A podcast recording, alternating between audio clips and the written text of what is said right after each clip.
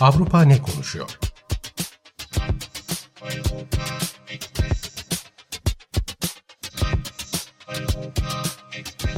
Avrupa medyasından yorumlar.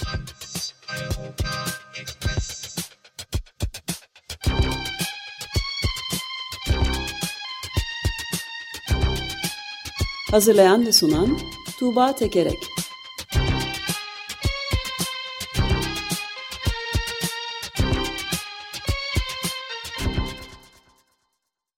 Günaydın Tuğba, merhabalar. Günaydın Ömer Bey. Merhaba, günaydın. Günaydın Özdeş. Bugün Avrupa turuna nereden başlıyoruz? Avrupa ne konuşuyormuş? E, Avrupa ne konuşuyor? Avrupa inanılmaz bir şekilde, çok şaşırtıcı bir şekilde önümüzdeki kışı e, konuşuyor. E, şimdi size e, işte bazı yorumlar, bazı demeçler aktardığımda e, neden şaşırtıcı bir şekilde dediğimi anlatabileceğim e, sanıyorum. Macron geçen hafta yaz tatilinden sonra ilk kabine toplantısını yaptı. Oradan sonra son derece ilginç açıklamalarda bulundu. Dedi ki bolluk devri gibi görünen bir devrin sonuna geldiğimizi geldik artık dedi. İşte iklim değişikliği ve e, Ukrayna'nın işgali nedeniyle yeni bir istikrarsızlık dönemiyle ve zorlu bir kışla karşı karşıyayız. Ülke krizi her biri bir öncekinden daha kötü krizler serisinde yaşadığımızı hissediyoruz. E, küresel ısınmanın sonuçlarını apaçık hissediyoruz artık dedi ve demin e, aktardım. E, bolluk devri olarak görünen bir devrin sonunu yaşıyoruz. Teknolojik ürünlerin bolluğunun, toprağın, ham maddenin, suyun bolluğunun sonunu e, yaşıyoruz dedi. Ve bizim de siyasetçiler olarak ilk görevimiz fel- felaket tellallığı yapmadan açıkça konuşmak bu meseleler üzerine dedi. Ee, İsviçre'den La Tribune de, de Genève e, gazetesinden bir yorumcu şeyi hatırlatmış. Daha düne kadar Amişlerin ekoloji modeli deyip dalga geçen bir ağızdan çıkan kriz, e, iklim değişikliğinin bizi nedenli sarstığını açıkça ortaya koyan tuhaf açıklamalar demiş. E, bu e, önceki açıklamasını hatırlayalım Macron'un. Daha iki bin yirmi yılında işte beş G telekom altyapısıyla ilgili e, çevreciler e, bir takım eleştirilerde bulunduğunda şey demişti Macron, yok artık Amişler gibi yaşamayacağız herhalde, işte gaz lambalarına dönmeyeceğiz herhalde. On, bunları isteyenler olsa da biz kendi yolumuzda devam edeceğiz e, diyordu. E, işte Amişler e, teknoloji ürünleri kullanmadan hayatında e, yaşayan Amerika'daki bir topluluk. Yani böyle diyen bir Macron e, iki yıl geçmeden şimdi diyor ki bolluk devrinin sonuna geldik, yeni bir devrin başındayız e, diyor. E, El Pais'ten bir yorum, e, seçkinlerin gerçekliği reddeden söylemsel birliğini kısmen de olsa yıkmış oldu diyor. Yani pandemiden sonra e, bu savaş ve önümüzdeki zorlu kış e, Avrupalıların hani bildiği dünyanın çok sarsıldığını ya da bildiği dünyanın ayaklarının altından kaydığı e, bir devirde olduğunu gösteriyor gibi tüm bu sözler. La Stampa'dan İtalya gazetesinden bir yorum aktarayım. Şöyle diyor oradaki yorumcu, yorum köşesinin e, bir cümlesi. İnsanlık tarihinin en kötü enerji kriziyle karşı karşıyayız ve önümüzdeki kışa ilişkin korkularla nasıl başa çıkacağımızı bilmiyoruz diyor.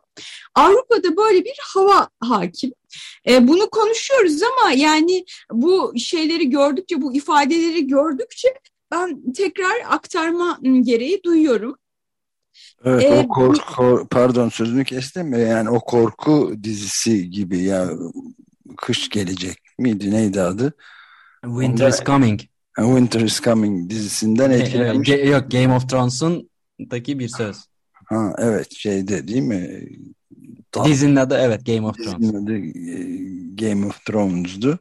Evet, orada kıştan korkuluyor. Onun etkisinde galiba Macron ve diğerleri. Evet, evet, evet. Ee, yani kış gelecek. E, kışla birlikte e, hani elektrik fiyatları da artacak, doğalgaz fiyatları da artacak. Buna nasıl başa çıkacağız e, konuşmaları yapılıyor sürekli. dokuz Eylül'de Avrupa Birliği üyesi ülkelerin enerji bakanları toplanıyor ve elektrik fiyatları ile ilgili ne yapabiliriz diye konuşacaklar. Burada hem acil önlemler hem de elektrik piyasasının uzun vadeli yapısal reformu konuşulacak. Elektrik fiyatlarının üzerine bir tavan fiyat uygulaması getirilmesi Avrupa çapında. Böyle bir şey söz konusu. Bir yandan bunlar var, bir yandan da tabii bu dünyaları sarsılırken işte ne yapacağız diye şey yaparken buldukları kaynaklara sarılıyorlar. Daha önce hep konuştuk, işte Suudi Arabistan'a gittiler, oradan petrol almaya çalışıyorlar, Afrika'ya gidiyorlar. Şimdi de Norveç, Norveç'in Avrupa'ya gaz ihracatının arttığına ilişkin haberler var. Avrupa bir Avrupa Birliği'nin e, gazının yüzde yirmisi yaklaşık olarak Norveç'ten geliyor. Şimdi bu oran biraz artıyor. E, tabii bu gaz ihracatının artması demek e, Norveç'in şimdiye kadar e, şey gaz çıkartmadığı yerlere girmesi ve oradan gaz çıkarmaya başlaması e, demek. E, ve Norveç'te de şey e, iktidarın büyük ortağı Sol Parti yapıyor bunu ve savunuyor. Yani bu bir yandan işte Avrupa'nın Rusya'ya karşı mücadelesinde onlara destek vermek olarak e, görünüyor, gösteriliyor, böyle takdim ediliyor. E, Norveç e, İklim Bakanı diyor ki Avrupa karbonsuzlaşma yolunda devam ediyor ama şu anda kurtulmak istedikleri ilk şey Rus gazı diyor. Ama öte yandan işte e, koalisyonun diğer ortakları ve muhalefet bunu bir e, sorumsuzluk olarak görüyor ve kabul edilemez bir argüman olarak e, görüyor bu İklim Bakanı'nın söylediklerini. E, Norveç'te durumlar böyle. İşte Danimarka e, biz şey bırakma daha önce arıyorduk hidrolik çatlatma yöntemiyle gaz arama e, bunu kullanıyorduk ama çevreye zararları yüzünden vazgeçtik. E, bunu yapmayalım, hani buna geri dönelim, hidrolik çatlatma kırma yöntemiyle e, gaz aramaya devam edelim diye sesler e, yükseliyor Danimarka'dan. Ve bu arada şey de söyleyeyim son olarak, Kıbrıs'ın güneyinde de e, yine büyük bir e, doğalgaz e, rezervi keşfedildi. Kıbrıs Enerji Bakanı rezervin iyi kalitede ve yaklaşık yetmiş milyar metreküp olduğunu e, söyledi. E, bu da işte e, yaşanan doğalgaz açığını, enerji açığını kapatmak için e, sarılan, e, Avrupa'nın sarıldığı yöntemler böyle öne çıkıyor diyebilirim. Evet, yenilenebilir enerjiden, rüzgar, güneş bize yeterden hiç bahis yok olması da şaşırtıcı. Yani belki de çok eski bir filmden etkilenmiş olabilirler. Uzun Sıcak Yaz diye bir film vardı benim gençliğimde. Onun geldiğinin farkında değiller, yeni bu Game of Thrones'daki şeye kapılmışlar. Yani güneş enerjisinden, rüzgar enerjisinden de bahis var ama o bahisler son derece cılız ve işte böyle bir durumda Avrupa'yı kurtarmayacağını söylüyorlar ve bir de şey var, yani bu önümüzdeki kış zor geçecek ve bu e, birkaç kış da böyle olabilir, yani tek bir kış değil, daha uzun bir döneme e, de yayılabilir e, diye yorumlar, e, beklentiler de var. Evet. e, buradan Almanya'nın e, kültür alanındaki bir e, tartışmaya geçelim. E, Almanya'da Ağustos ayında vizyona giren bir çocuk filmi var. Yavru Şef Winnetou. E, bu bu film e, Almanya'da bin sekiz yüzlerin sonunda çok popüler olmuş e, bir karakterin üzerine e, bina edilmiş bir film aslında. Winnetou, Yavru Şef Winnetou. Bu Almanların e, işte çocukluktan itibaren büyürken okudukları, e, onların çocukluk dünyasının önemli bir kahramanı, işte o, eskiden beri çok satan e, bir kitap bu, bundan uyarlanmış. E, bu, bu filmle birlikte e, Alman yayın evi iki tane de E, çizgi roman e, piyasaya sürmüştü bu şeyle, filmle eş zamanlı olarak. E, ancak kitap dağıtıma çıkar çıkmaz hemen toplatılma e, kararı geldi. E, yayın evinin yöneticisi çok fazla olumsuz geri dönüş aldıklarını söyledi. Neden? Çünkü e, yani hem film için bu söyleniyor hem de e, çizgi romanlar için bu söyleniyor. Romantize ve klişe bir e, imajinasyon yaratıyor e, ve bunun e, yerli halklara yapılan zulümle hiç alakası olmayan bir imaj. Bunu görünür, görünmez kılan, bunu perdeleyen e, bir imaj e, yarattığı söyleniyor. Ya bu, bunun için kitaba e, yoğun eleştiriler e, olduktan sonra yayın evi bu kitabı toplatmaya karar vermiş. İşte çoğulculuk ve kültür gaspı yapmamak e, bizim için son derece önemli bir şey e, diye açıklama yapıyor yayın evi yönetmeni.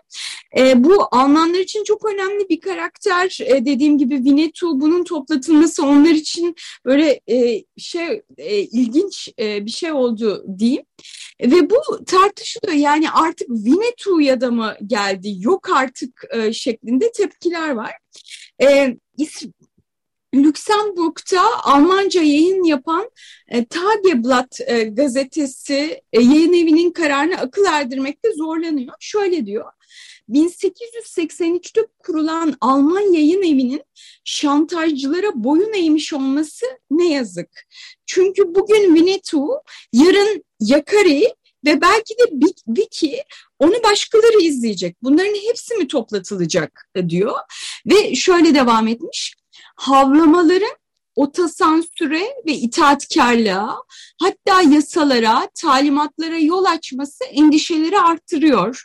Kitaplar ve sanatçılar e, piyasadan kaldırıldığında özgürlükten yana tavır almamız e, gerekir ne diyor. Buradaki yorumcu, e, Avusturya'dan e, bir yorumcu da benzer düşünüyor. E, Almanca konuşan çocukların kaç nesillik kahramanına, cesaretin ve dostluğun sembolüne artık iyi diyemezmişiz e, diye bir yorumu var. E, öte yandan Almanya'dan Taz gazetesindeki yorumsa, e, gün gelip yetişkin olduğunuzda size anlatılan her şeyin aslında kötü olduğu söylenirse bu size bayağı koyabilir. Bunu görmek için çocukken lazım olan bilgi yoktu ama bugün durum öyle değil. Gerektiğinde bir şeylerden ve kahramanlardan vazgeçebilmeli e, diyor. E, böyle bir e, tartışma e, sürüyor Almanya'da. Evet, anlamak çok kolay değil doğrusu. E, yayın evi farkına varmamış yani bu e, durum yayınlamadan önce tepkiler üzerine kaldırmış, anlaşıldı. Ee, evet e, yani bu, bunu da işte hani bu tepkileri de abartılı tepki olarak e, buluyor kimileri, aktardığım gibi, ve bu tepkilere hani duyar kültürü e, deniyor, duyar kasmak deniyor. E, buna teslim olmamak e, gerektiğini söylüyorlar. Bunun sınırının nerede çizileceğinin e, iyi saptanması e, gerektiğini söylüyorlar. Almanya'dan durum böyle.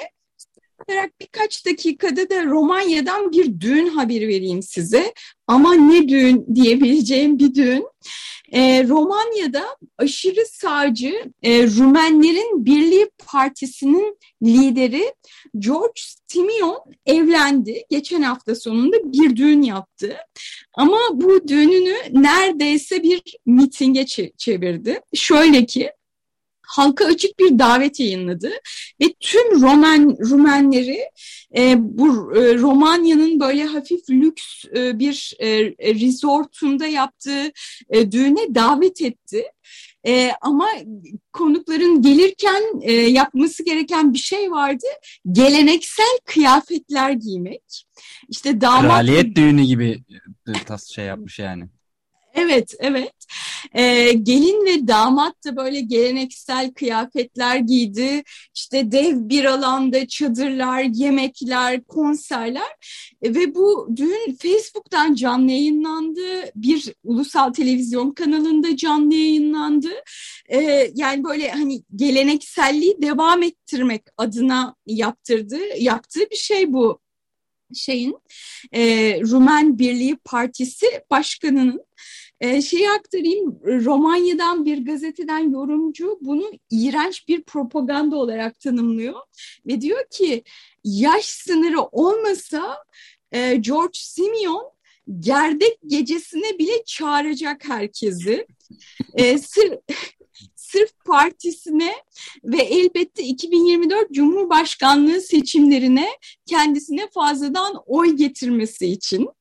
E, bu arada diyor televizyonlardaki realite programlarının, bulvar basınının ve genel olarak insan merakının gücünü küçümsememek, küçümsememek gerek diyor. Yani bu propagandanın e, işe yarayabileceğini de e, söylüyor. E, Romanya'dan da böyle enteresan bir düğün haberi aktararak e, evet, bu haftaki harika. Bölümü bitireyim. Bir ufak soru sorayım sadece. E, gelen bu tarihi kıyafetler arasında üçüncü Vlad da var mı? Eski Eflak Prensi. Yani bilinen adıyla Kazıklı Voyvoda veya Kont Drakula. E, sanıyorum herkese tek bir geleneksel kıyafet giyilmesini söylemiş. Fotoğraflara da baktığımızda öyle. Kendisinin kıyafeti de öyle. Hani o, o noktada bir tek tipliğe gitmiş. Dolayısıyla hiç oralara girilememiş. Şeye yani Kazıklı Voyvoda'nın görüntülerine ulaşamadık değil mi? Ama sen evet, hayır. Evet, göremedim. Peki, eksik kalmış ama. Yani evet, ben... evet. Peki, çok teşekkür ederiz. Ben teşekkür ederim. Eurotopics bültenlerinden bu haftalık bu kadar. Gelecek hafta görüşmek üzere. Görüşmek üzere.